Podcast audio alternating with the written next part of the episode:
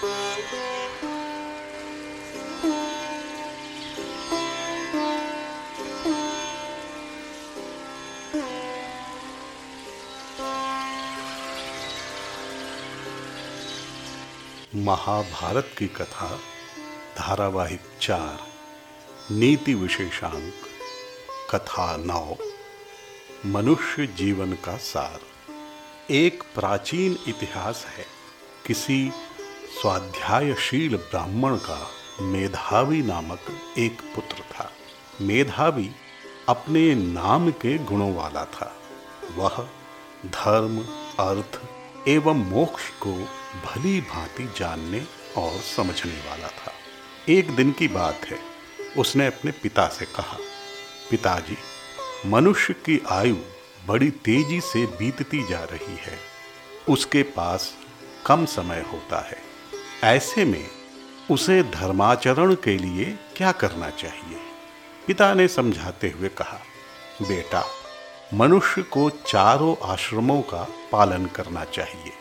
सर्वप्रथम उसे ब्रह्मचर्य का पालन करते हुए वेदाध्ययन करना चाहिए।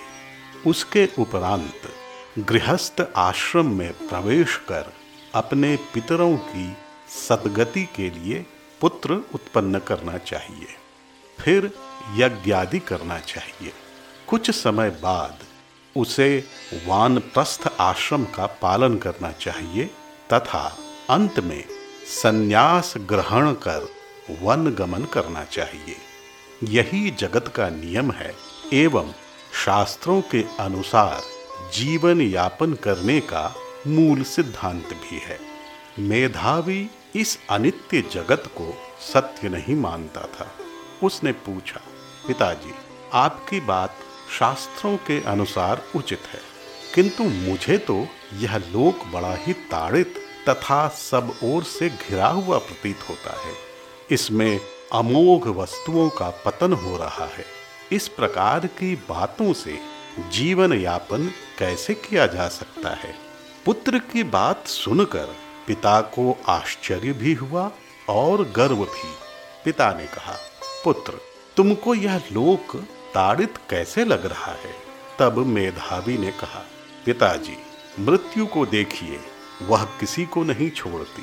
प्रत्येक रात्रि के बीतने पर आयु क्षीण हो रही है।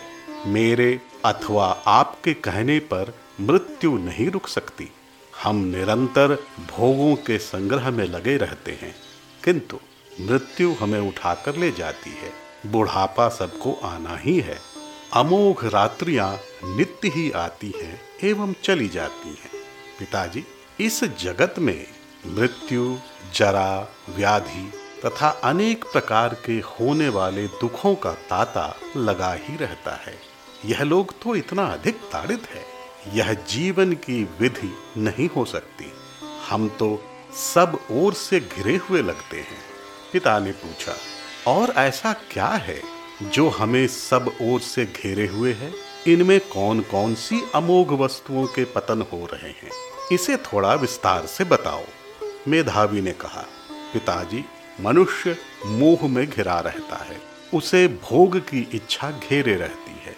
उसके पास पुत्र एवं पशुओं की अधिकता होती है तथा उन्हीं में उसका मन आसक्त रहता है। अनेक प्रकार की वस्तुओं की लालसा उसे पूर्णतः घेरे रहती है। स्त्री एवं पुत्रों में आसक्ति तो जीव को बांधने वाली रस्सी के समान ही है। मात्र पुण्यात्मा पुरुष ही इसे काट कर निकल पाते हैं। पापी पुरुष इसे काट नहीं सकते। यह संसार जैसा दिखाई देता है, वैसा कदापि नहीं है। पिता ने पुत्र की बात को समझकर पूछा तुम्हारी बात उचित है पुत्र, किंतु तब एक मनुष्य को क्या करना चाहिए? उसे किस प्रकार का जीवन जीना चाहिए? मेरे विचार से शास्त्रगत जीवन ही तो उचित होना चाहिए। तब मेधावी ने इस प्रकार बताया। सत्य कहा अपने पिताजी, जीवन का आधार सत्य होना चाहिए। मनुष्य को सत्य योग में तत्पर रहना चाहिए, क्योंकि सत्य में ही अमृत तत्व है। उसे अपनी इंद्रियों का दमन करना चाहिए। अमृत एवं मृत्यु दोनों ही एक शरीर में विद्यमान होते हैं। मोह से मृत्यु प्राप्त होती है, जबकि सत्य से अमरत्व प्राप्त होता है। हमें हमेशा ही सत्य की खोज करनी चाहिए। हिंसा से दूर रहना चाहिए। काम एवं क्रोध को मन से निकाल देना चाहिए। सुख दुख में समान रहना चाहिए। जिसमें दूसरों को सुख मिले, ऐसा आचरण करते रहना चाहिए। तब वह व्यक्ति मृत्यु के भय से मुक्त हो सकता है। यह भय से मुक्ति ही समस्त प्रकार के अज्ञान के अंधकार को दूर कर देता है। यही जीवन का मूल आधार है। पिता ने कहा, यह सब जानते हुए भी मनुष्य ऐसा आचरण क्यों नहीं करता? तब मेधावी ने कहा, पिताजी यह सब अज्ञानता के कारण होता है।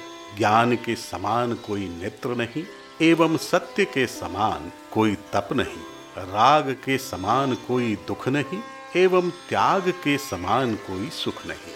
सत्य तो यही है कि एक मनुष्य के लिए एकांतवास, समता, सत्य भाषण, सदाचार, अहिंसा, सरलता तथा सब प्रकार के काम्य कर्मों से निवृत्ति से बढ़कर कोई धन नहीं होता। ऐसे में किसी अन्य प्रकार के धन की ओर प्रवृत्त होना ही अनुचित है। पिता ने कहा, उचित कहा तुमने, पुत्र। मेधावी ने फिर कहा, एक बार सोचिए, कल जो थे, आज नहीं है। आज जो हैं, वे कल नहीं रहेंगे। तब धन, स्वजन, स्त्री पुत्र आदि से हमें क्या लेना देना? हमें तो अपने अंतकरण में स्थित आत्मा को खोजना चाहिए। यही एक मनुष्य का ध्येय होना चाहिए। इस प्रकार मेधावी ने अपने पिता को बताया कि वास्तविक जीवन क्या है, तथा हमें किस प्रकार का जीवन जीना चाहिए। प्रत्येक मनुष्य का कर्तव्य है कि वह जीवन को समझे तथा सत्य की खोज करते हुए जीवन को उचित मार्ग पर लेकर चले, ताकि मृत्यु जैसे सत्य का भय दूर हो सके एवं जीवन का सुख प्राप्त हो सके। मनुष्य जीवन ईश्वर का वरदान है।